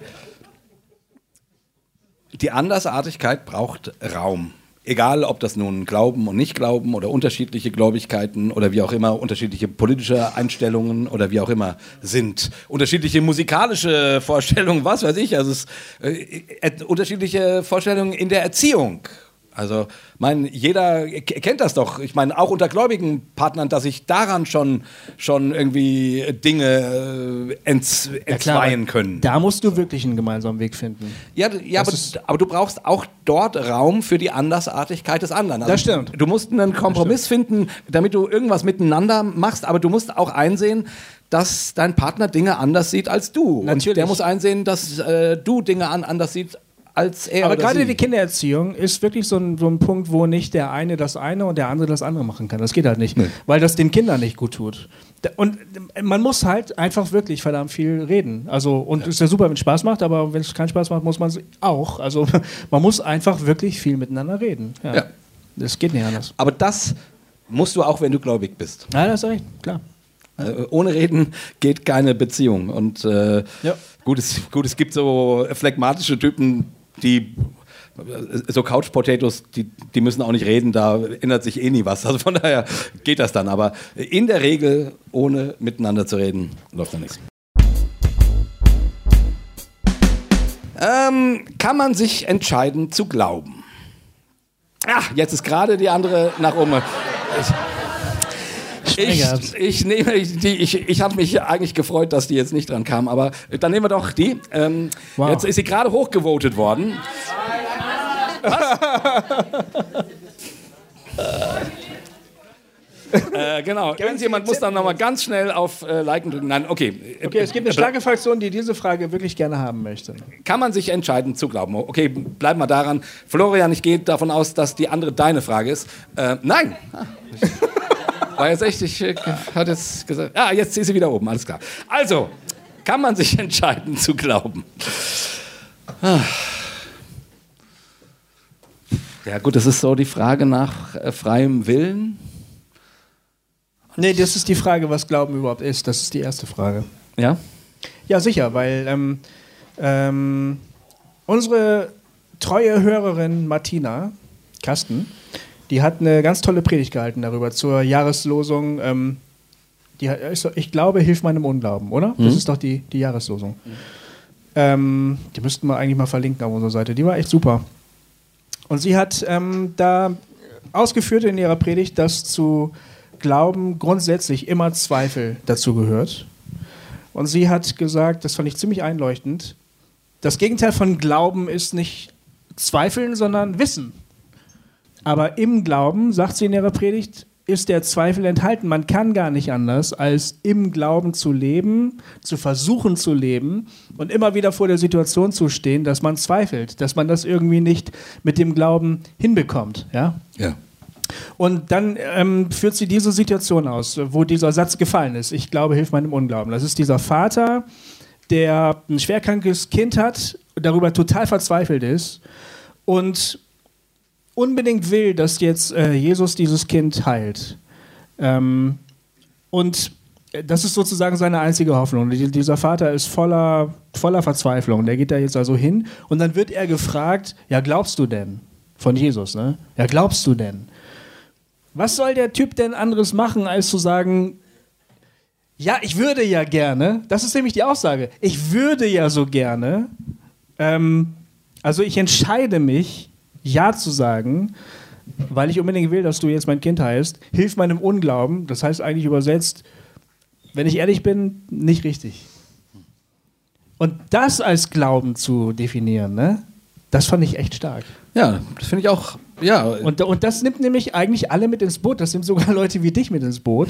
Also, also so als, als chronische Zweifler, als jemand, der immer sagt, ja, das wäre ja schön, aber ne, das, es kommt bei dir ja immer, und das ist ja eigentlich auch gut. Ich habe ja irgendwann mal gesagt, dass du die Geistesgabe des Zweifelns hast. Ne? Ja. Ich glaube das auch wirklich. Ich glaube wirklich, dass das eine Art von geistlicher Berufung ist, die du da hast. Sozusagen stellvertretend für uns alle zu zweifeln. Dann bist halt du am Arsch und wir dürfen zugucken, wie du das irgendwie wieder gebacken kriegst. Ne? Du kommst gleich dran. Ähm, ähm, aber wenn man das in, den in, in, das, was wir Glauben nennen, mit reinnimmt, dann weitet das das Feld auf jeden genau. Fall. Dann kann auch jemand sagen, der nichts spürt, der alles in Frage stellt, der sich überhaupt nichts vorstellen kann von dem, der kann sagen, ich möchte eigentlich schon, und das wäre eigentlich nach dieser Geschichte tatsächlich ein vollwertiger Glaube. Mhm. Wolltest du da direkt einhaken? Ja. Ja, bevor so viel Zeit verstreicht. Die Frage habe ich formuliert. Ah, ähm, und es geht gar nicht so wirklich um Zweifel, sondern ähm, in dem Prozess, wo ich Glaubensvorstellungen dekonstruiert habe, hatte ich das Gefühl, ich kann mich dagegen entscheiden. So, jetzt bin ich irgendwo so einem Nullpunkt angekommen und ich habe nicht das Gefühl, dass ich mich für etwas entscheiden kann. Da würde mich interessieren, wie er da zu dem Ja, genau, das war sozusagen, da, da wollte ich eigentlich auch ursprünglich hin, ähm, als ich vor dem freien Willen an, an, anfing. Ähm, also auch hierzu gibt es ja viele Theorien und ich, das kann man natürlich nicht auf der theoretischen Ebene lösen oder man kann dazu eine Theorie haben, es gibt einen freien Willen oder es gibt keinen freien Willen. Keine Ahnung, Calvin sagt, du kannst dich eh nicht für, dafür entscheiden. So. Luther sagt das übrigens auch. Ähm, bei dem ist es nicht, nicht, ganz, so, äh, nicht ganz so krass, äh, aber es ist im Grunde sagen beide, es gibt keinen freien Willen.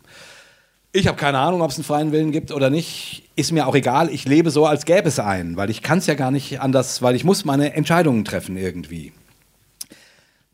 Die, die, die, die Frage, ob man sich dafür entscheiden kann. Hm. Ich glaube, das hängt an ganz vielen verschiedenen Faktoren.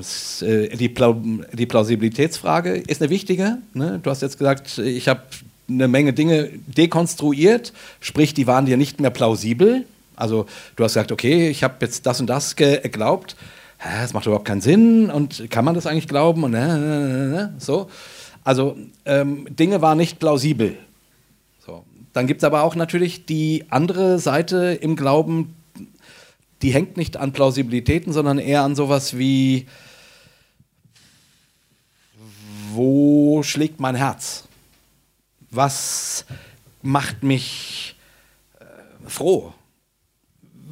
Keine Ahnung, ähm, wenn ich einen Sonnenuntergang sehe, der mich begeistert, den ich bestaune, da denke ich nicht über Plausibilitäten nach, sondern da denke ich, what the fuck ist das geil?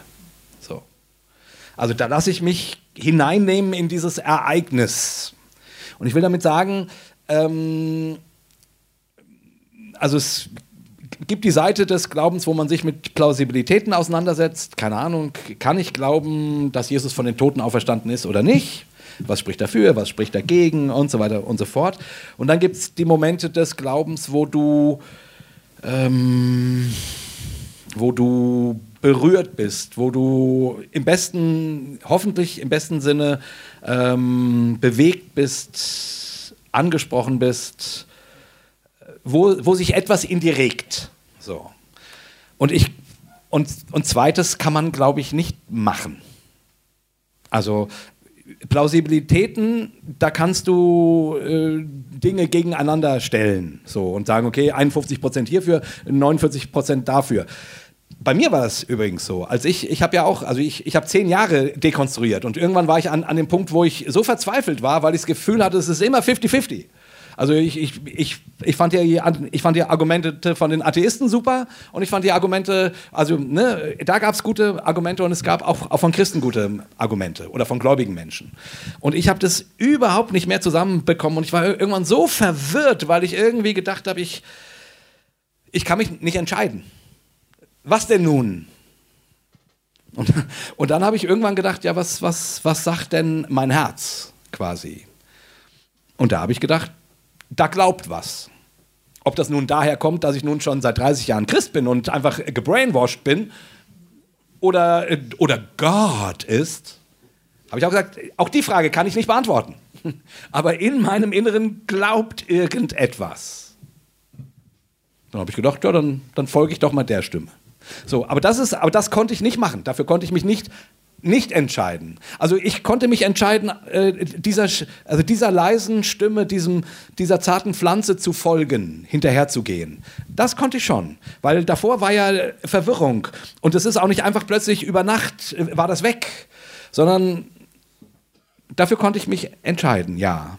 Aber ich konnte das, das nicht machen. Ich konnte nicht machen, dass es diese, diese leise Stimme in mir gab, die gesagt hat, das wäre doch eigentlich toll, wenn es Gott gäbe. Wäre doch eigentlich schön. Und irgendwie würde, vertraue ich mich lieber etwas an, als dass ich mich nichts anvertraue. So. Also von daher, ich, ich weiß nicht, wie das zusammenhängt. Und theologisch kann man da Dinge formulieren mit, äh, es ist, ist, nur der Geist Gottes, aber das ist ja alles bla bla bla. Weil das steht auf dem Papier und in einer Dogmatik, die dann sagt, äh, der Mensch kann sich entscheiden oder er kann sich nicht entscheiden. Aber du bist ja diejenige, die in der Situation steckt dir hilft das doch gar nichts, wenn ich sage, ja, kannst du. Oder wenn ich sage, nö, sorry, vergiss es. Bist halt verworfen. Viel, viel Spaß noch mit deinem Leben übrigens. So, ne? Es ist ja Quatsch. Deswegen, ich, ich kann einfach immer, ich gehe, also wie gesagt, ich gehe an alle solche Dinge immer wieder pragmatisch ran, dass ich irgendwie sage, hm, also Christen glauben, dass Gott die Welt liebt. Christen glauben, dass Gott nicht nur die Welt liebt, sondern dass Gott in die Welt hineinkommt. In uns hineinkommt. Ja, warum sollte der solche Schwierigkeiten damit haben, mir zu gönnen, dass ich glauben kann? Gibt eigentlich keinen Grund. Also kann ich irgendwie erstmal zumindest sagen, ja, selbst ob ich mich entscheiden kann oder, oder nicht, die Frage kann ich nicht beantworten es gibt keinen Grund, warum, warum Gott mir das vorenthalten sollte. Und dann kann man doch irgendwie sagen, dann, also so ging es mir. Ne? Ich, ich habe dann irgendwann losgelassen und dieser, dieser leisen Stimme vertraut. Und dann wurde mein Glaube wieder lockerer, hat sich gelöst und plötzlich ist da wieder, äh, hat da was zu atmen begonnen, wenn ich gebetet habe. Wo vorher war, oh, oh, äh, vorher habe ich, ja, hab ich gesagt, oh Jesus, gibt's den eigentlich? äh, egal, ähm, ich bitte dich für, hm, bringt das eigentlich was, ob ich dafür bete? Äh, kann der das nun? Also weißt du so, also es war die ganze Zeit, äh, nach jedem zweiten Satz habe ich immer gefragt, äh, äh, ist es eigentlich Quatsch oder hilft es? Und dann kam wieder dieser Punkt, wo ich irgendwie gedacht habe, ja, keine Ahnung, ich aber ich, ich konnte loslassen und dem irgendwie mich hineinfallen lassen, dass, dass, dass ich mein Gebet Gott anvertrauen kann. Das ist eigentlich so eine Art reflektierte Naivität, könnte man sagen, oder? Ja. Also, du, weißt du, das ist nicht nur kindlich, ja, ich glaube das halt, sondern da ist ganz viel passiert vorher. Ja. Äh, ganz viele Gedanken, ganz viel hin und her und dann irgendwann entschließt du dich, ähm, eigentlich im Prinzip jetzt einfach doch mal wieder naiv zu sein. Genau. wenn die ganzen Dinger hochklappen, die ganzen Fragen und Stoppschilder und so, sagst du, nö, ich bin, mach das jetzt hier anders. Das ist. Nee. Oder du lässt die stehen. Ich schaue dir alle an und sage, ja, ja, ja, die kenne ich ja alle. Aber die, also, die beantworten die, die Sache ja auch nicht. Mhm. Also die stehen dann da weiter. Und ich denke dann auch, ja, ob das Gebet jetzt was bringt oder nicht, weiß ich nicht. Ist doch aber scheißegal, ich bete. Mhm. Ja. Dieser Schauspieler, der den, den Bauern spielt, der ähm, äh, das ist ein Kinofilm gerade, der, der äh, ein österreichischer Bauer wird, ähm, soll eingezogen werden ähm, oder wird eingezogen, muss eingezogen werden in der, in der NS-Zeit und ähm, er will mit all dem nichts zu tun haben, er will einfach nur sein Leben als Bauer leben. Er muss dann aber in der Kaserne in der Uniform mit allen stehen und alle sollen den Hitlergruß machen und er macht es halt nicht. Obwohl er ganz genau weiß, ähm, was ihm dann blüht dieser Bauer, äh, den gab es wirklich und das war halt ein Christ, ein gläubiger Christ. Der hat so aus seiner christlichen Überzeugung heraus ge gesagt, mache ich nicht. Der Schauspieler, der deutsche Schauspieler, der ihn spielt, ist ein Augustil, ne? Ist das Augustil? Ja, ist Augustil. Ja, ne? Augustil, ist, ne? ist kein Gläubiger, ist ein Atheist. Genau. Und um sich auf die Rolle vorzubereiten, hat er sich dann ähm, hingesetzt zu Hause und morgens und abends die Bibel zu lesen. Und hat gesagt, er kam sich am Anfang fürchterlich dämlich dabei vor. Aber er muss zugeben, im Laufe der Zeit hat er doch gemerkt, dieses Buch hatte eine unglaubliche Kraft, die er doch irgendwie auch erlebt hat, so, ne? Ja. Ich glaube nicht, dass er ein gläubiger Mensch geworden ist, aber er hat eben sich einfach darauf eingelassen, es halt mal zu machen, weil das gehörte halt jetzt zum, zum Fahrplan, also es gehörte zur Rollenvorbereitung, also hat er gesagt, ich mach's halt mal und hat dann geguckt, was dann passiert und er war dann selber erstaunt, was dann passiert. Das fand ich eine ziemlich coole Geschichte. Finde ich auch. Kommt mir so ein bisschen so ähnlich vor. Also ich kenne alle Fragen, ich weiß alles, ich habe alles dekonstruiert, okay, was soll's, ich probiere es halt mal aus, mal gucken, was passiert. Also so, ein- so ein experimentelles Ding mehr so vielleicht. Und ich kann nur aus meiner Erfahrung sagen, pff, manchmal, also hm, ich glaube, nee, ich kann es nicht beantworten. Also äh, ich, ich glaube heute wieder richtig gerne. Muss ich sagen, ich glaube wieder richtig gerne. Ich finde das schön, an Gott zu glauben und, und so. Ich, ich weiß nicht viel über Gott, aber ich finde es schön, mich ihm anzuvertrauen. So. Äh, aber wie gesagt, ist, das hat bei mir 10, 12 Jahre äh, intensiven Zweifels und äh, so. Es war, ein, es, also es war ein langer Weg. Und dann ging es irgendwie merkwürdig einfach. Aber ich glaube, diesen langen Weg musste ich gehen.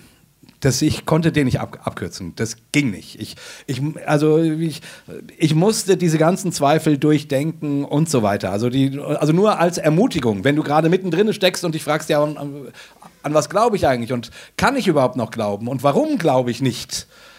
Ja, gib dem doch mal Luft. Also es ist auch okay, einfach mal ein paar Jahre nicht zu glauben. Ja, natürlich. Ja, natürlich. Wenn es einen Gott gibt, der Interesse an dir hat, dann, dann fällt er nicht vom Thron, wenn du mal zwei Jahre nicht an den glaubst. Oder fünf oder zehn oder wie auch immer. Also, ich, ich, äh, also mein Eindruck ist von, von unserem ganzen Gott kontrollieren wollen in, durch unsere ganze christliche Theologie und was wir da alles so machen und Gemeindepraxis und, und Angst vor Zweifeln und so. Ich denke immer, ach, macht's euch doch nicht so schwer. Ja, dann werd doch Atheist. Ist doch kein Problem. Ja, dann, dann glaubt man nicht. Und dann von mir aus, geh auch, dann sündige halt. Ja, mach doch, ist doch alles nicht so schlimm. Gott liebt dich doch. Gott ist doch bei dir. Gott, du, du, du wirst doch Gott nicht los. Das geht doch gar nicht. Ne? Also ich, ich habe das Vertrauen und den Glauben daran, dass Gott mit uns geht. Und, und, und, und, und dass er, wie gesagt, Umwege erhöhen die Ortskenntnis nochmal. Ja? Ich, ich finde ich find den Spruch wirklich gut. Ich finde den Spruch schlecht, gut. ja. Ähm, Kann ich noch nicht, finde ich, find ich lustig. also ich- vertrau doch mal Gott und vertrau dir, dass, dass Gott dich nicht einfach loslässt. Und, und wenn es eben dauert, dann dauert es eben. Manche Sachen, manche Sachen kann man an irgendeinem Punkt entscheiden. Und ja, es gibt bestimmt auch Leute, die, die, die sich falsch entscheiden. Oder es gibt Leute, die die Entscheidung rauszögern. Und ja, aber mein, mein Gott, wir haben doch alle eine Macke und wir haben alle, alle irgendwie, meine Frau sagt immer, ähm, wir spinnen alle. Und es stimmt, jeder von uns spinnt auf eine andere Art und Weise. Deswegen hat auch jeder ein bisschen unterschiedliche Probleme mit unterschiedlichen Fragen, mit unterschiedlichen Dingen. Aber das darf doch sein. Also ne, ich, ich will einfach nur die Ermutigung aussprechen, mach's dir nicht so schwer und setz dich nicht zu sehr unter Druck, irgendwie was, irgendwas glauben zu müssen. Ich, das wird dir nicht helfen, Glauben zu finden. Das wird dir nicht helfen. Also, sondern irgendwie, ja, ich habe den Glauben für dich, dass Gott dich nicht loslässt. Haben wir noch Zeit für eine Frage? Da will Ja, jemand da kommt eine was. Zwischenfrage. Ähm, ich habe einen Freund, der auch immer wieder sagt, äh, ich würde so gerne glauben. Und dann äh, habe ich ihn letztens nochmal in den Gottesdienst gekriegt. Und äh, er sagte, er war richtig berührt, wie von den leisen Stimmen, von denen du auch eben sprachst, oder von diesem zarten Pflänzchen. Da hat er auch von gesprochen. Und er sagte, er war so richtig berührt von diesem Gottesdienst. Aber dann hat er danach gesagt, genauso berührt war ich, als ich äh, im Tempel in Thailand war. Und genauso berührt war ich auch, als ich in Indien war und mich im Ganges gewaschen habe. Ähm, woran soll ich jetzt glauben? Warum, ich, ich war da genauso berührt wie dort und da habe ich genau die, die, gleichen Gefühle gehabt, genau das gleiche erlebt. Also warum ist das jetzt die Wahrheit? Also warum ist das jetzt der Glaube, der mich äh, ja, in, in die Wahrheit führen soll? Also ich würde ihn ermutigen, all diese Erfahrungen und Gefühle ernst zu nehmen. Genau. Und das, ähm, ich würde nicht sagen, wenn du dieselben Gefühle, die du bei uns im christlichen Gottesdienst gehabt hast, äh, auch im Ganges gehabt hast, dann waren die im Ganges falsch und die bei uns waren die richtigen. Das würde ich, das könnte ich, ich glaube, das ist Quatsch. Also, entweder es waren alles nur so kleine Mini-Psychosen, die er da gehabt hat. Das kann ja auch passieren. Könnte auch sein. Aber was ich vermute, wovon ich ausgehen würde, wäre, dass Gott einen Menschen, der ihn sucht, ernst nimmt und sich ihm in also sich begegnen lässt, wo auch immer er ihn sucht. Das wäre mir dann ehrlich gesagt die Religion ziemlich egal. Tja, tut mir leid, das äh, war jetzt ziemlich kurz. Ja, ich meine, letzten, letzten Endes ist es doch die Frage, ich, ich meine, so jemand sucht ja nach, nee, der ist jetzt an dem Punkt, wo er sagt, okay, ich habe die Erfahrung gemacht und die und die und die und die waren alle sehr ähnlich, also da scheint etwas zu sein. So dann ermutige ihn doch erstmal, dieses, was da zu sein scheint, zu würdigen, sich damit auseinanderzusetzen, da, mal damit zu sprechen oder von mir aus irgendeine Meditation zu machen oder wie auch immer. Also irgendwie in, dem, in den Kontakt zu treten mit dem, was da zu sein scheint. Und welches Bekenntnis er dann letzten Endes übernimmt ja, gibt dem, also da würde ich ihm auch große Freiheit äh, äh, geben und ihm dann von mir aus sagen, erzählen, was dich an Jesus fasziniert. Und wenn ihn das auch fasziniert, super. Und wenn es ihn nicht fasziniert, ja, dann halt nicht. Ich meine, da bin ich dann wieder so. Da war auch noch so eine Zwischenfrage. Ja, ich wollte nur sagen, das kann ich ja nicht machen. Also ich kann nicht machen, dass der jetzt an Jesus glaubt oder ja. äh, so. Also und ich würde dann einfach sagen, ja, dann dann dann gib die Freiheit, weil äh, mein Gott, das ist dein Freund und der und und der der darf doch seine Erfahrungen machen. Letzte Frage. Ähm, äh, jetzt kommt doch die Frage von Florian, die nicht von Florian ist. Ähm Sollte Evangelis Evangelisation unter in, ja. Indigenen. Indigenen. Sollte Evangelisation unter indigenen Völkern erlaubt sein oder nicht, weil es deren Kulturen zerstört? Ja, die sollte erlaubt sein, gerade weil sie die äh, Kulturen zerstört. Nee, das war Quatsch. Ähm, Lass mich doch mal antworten. Ja, bitte. Ich kann, ich kann ja auch mal wieder was sagen. Ähm, also, äh, Gofi, heute Abend kannst du nicht sagen, nicht über zu wenige Redeanteile dich beklagen. Habt ihr das, habt ihr das auch so erlebt? Ja, natürlich. Das ist ein sehr subjektives Empfinden, oder? Ja, ich, ich stopp die mal. Ich bin mir ziemlich sicher, dass du heute Abend. Okay, du. Ja, doch, doch, doch, doch, doch. 18, 20? Nee. Nee. Nee. Definitiv. Ich sag dazu gar nichts. Das werden wir alles schön sauber abstoppen und dann uns aufs Butterbrot schmieren hier. Pass auf. Ich bin ja, ähm, oh, jetzt muss ich mal ganz dick auftragen, ich bin ja Literaturwissenschaftler. ja, ich habe mich viel mit Literaturwissenschaft und Kulturwissenschaft beschäftigt. Und ähm, ich kenne natürlich den total begründeten Vorwurf, dass die Mission in der Vergangenheit ähm, ähm, oft auch missbraucht worden ist oder auch dazu geführt hat, dass äh, andere Völker, Kulturen kolonisiert worden sind, dass die sozusagen verwestlicht worden sind. Also da ging in der Geschichte Politik und christliche Mission Hand in Hand. Das kann man und ähm, das kann man gar nicht von der Hand weisen. Das ist sogar mittlerweile sogar auch von evangelikalen Christen anerkannt, dass es ein Problem ist, von der Lausanner Bewegung zum Beispiel, weil äh, Christen aus ähm, nicht den westlichen Ländern sozusagen irgendwann gesagt haben, Leute, äh, ihr scheint überhaupt gar nicht zu wissen, was eure eigene Geschichte ist. Also es wurde dann den europäischen und den nordamerikanischen Christen vorgehalten.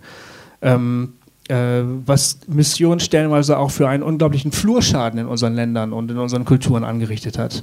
Das ist mittlerweile sogar bei der Lausanner Bewegung, die eine ziemlich konservative Bewegung ist, anerkannt. Und ähm, deshalb ist die Frage total berechtigt, weil das das Fazit ist von, ich weiß nicht wie vielen Jahrhunderten Missionsgeschichte, dass Kulturen platt gemacht worden sind, dass ähm, Menschen im, im angeblich im Auftrag des Evangeliums dazu aufgefordert sind, äh, worden sind, einen westlichen Lebensstil zu pflegen, einen europäischen Lebensstil zu pflegen. Da mussten eben Frauen und Männer Kleider tragen, europäische Kleider tragen, und sie mussten Gepflogenheiten aufgeben und so weiter und so fort. Und das ist ähm, echt ein Problem. Jetzt weiß ich aber auch, und da sind selbst die konservativen Christen und Christinnen ähm, gleich mit dabei, wir wissen genau, dass unsere Kultur, in der wir leben, ähm, sehr, sehr problematische Eigenschaften hat. Wir können an unserer eigenen Kultur, die wir gut kennen, äh, recht schnell den Finger auf wunde Punkte legen, wo wir sagen, hier werden durch unsere kulturellen Gepflogenheiten Menschen unterdrückt oder ausgebeutet oder ausgegrenzt. Es werden Stereotypen festgelegt, da wird festgelegt, wie ein Mann zu sein hat, wie eine Frau zu sein hat, was eine Frau kann oder nicht kann, was ein Mann kann oder nicht kann. Und was unsere eigene Kultur angeht, das ist auch vollkommen berechtigt, finde ich, sind wir schnell dabei zu sagen, das ist nicht okay, das ist nicht okay, das und das sollte sich ändern. Obwohl es ganz tief verwurzelte kulturelle Eigenschaften sind unserer Gesellschaft. Ich, will, ich bin der Meinung, dass man überall auf der Welt, ist jetzt nur so meine Meinung, aber überall auf der Welt, wo man merkt, dass Eigenschaften einer Kultur, die Menschen das Leben zur Hölle macht, mal so platt auf den Punkt gebracht, dass man da sagen kann, das sollte sich ändern. Also wo Leute in Angst leben zum Beispiel, ähm, finde ich, sollte man das kritisch ansprechen dürfen. Und wenn man das zum Beispiel im Auftrag der, des Christentums macht, also sagen wir mal zum Beispiel, weiß ich nicht, eine Bevölkerung hat fürchterliche Angst vor einem Geist vielleicht, der in einem Baum lebt oder in einem Fluss lebt oder sowas. Und Christen hätten jetzt die Möglichkeit, dahin zu gehen und zu sagen, wisst ihr was, Leute, wir haben eine gute Nachricht für euch, ihr müsst keine Angst mehr haben. Dann würde ich das gut finden. Ich würde persönlich nicht finden, dass das die indigene Kultur in dem Fall zerstören würde. Genauso wie ich hoffe, dass Christen aus anderen Erdteilen, aus anderen Kulturen zu uns kommen und sagen, ihr tut hier Dinge, von denen ihr überhaupt gar nicht wisst, dass ihr sie tut, ihr wisst auch überhaupt gar nicht, was ihr damit bewirkt bei gewissen Leuten, achtet doch mal bitte auf diese und jene Punkte. Da würde da würden wir wahrscheinlich auch empfindlich reagieren und sagen, ey, was fällt euch ein? Ihr habt gar keine Ahnung, ihr kommt da irgendwie aus Indonesien und behauptet, ihr kennt euch unsere Kultur. Klug wäre es in dem Fall zu sagen, äh, erzähl mal bitte mehr, hilf mir mal, das Problem zu sehen. Also wenn es da einen Austausch gäbe, wo Menschen Menschen helfen, ein besseres, freieres Leben zu führen. Das fände ich gut. Wenn das Mission wäre, wenn wir das mit dem Label Mission bezeichnen würden, wäre ich dafür. Das fände ich gut. Alles, was zerstört, alles, was Gutes zerstört, äh, aus so einem ganz, ganz engen Blickwinkel und alles, was Christentum mit westlicher Kultur verwechselt, ist natürlich ein Verbrechen. Da ist ja, das ist ja wohl auch völlig klar. Ja, ich sehe das auch so. Und um meine Zeit klein zu halten, oh, äh, Jay verweigere ich mich einer weiteren Antwort. Oh, Jay. oh. Ach, das gibt's doch nicht. Du wolltest doch bestimmt noch was ganz Wichtiges sagen. Nö, ich, ich, ich sehe das genau wie du. Marc, Alter, was ist los? Was hast du noch beizutragen? Gar nichts. Sind wir durch, oder? Ich hätte, ja, ich bin noch verwundert, Jay. Normalerweise setzt du den Schlusspunkt. Nö, ich nee. fand, das war, eine, bescheiden. War, ein, war ein guter Satz. Ähm, der Herr Müller hat schon auch Weisheiten, die er äh, den Menschen mitgeben kann. Hin und wieder. Ja. Ziehe ich meine Perle aus der Sofaritze. ja. Nein, ich möchte ähm, Danke sagen für das entgegengebrachte Vertrauen, ähm, für intime Momente. Da waren äh, Fragen dabei, die sind ähm, sehr persönlich gewesen. Und auch Danke an euch beide, dass ihr euch den wieder gestellt habt. Genau. Dankeschön.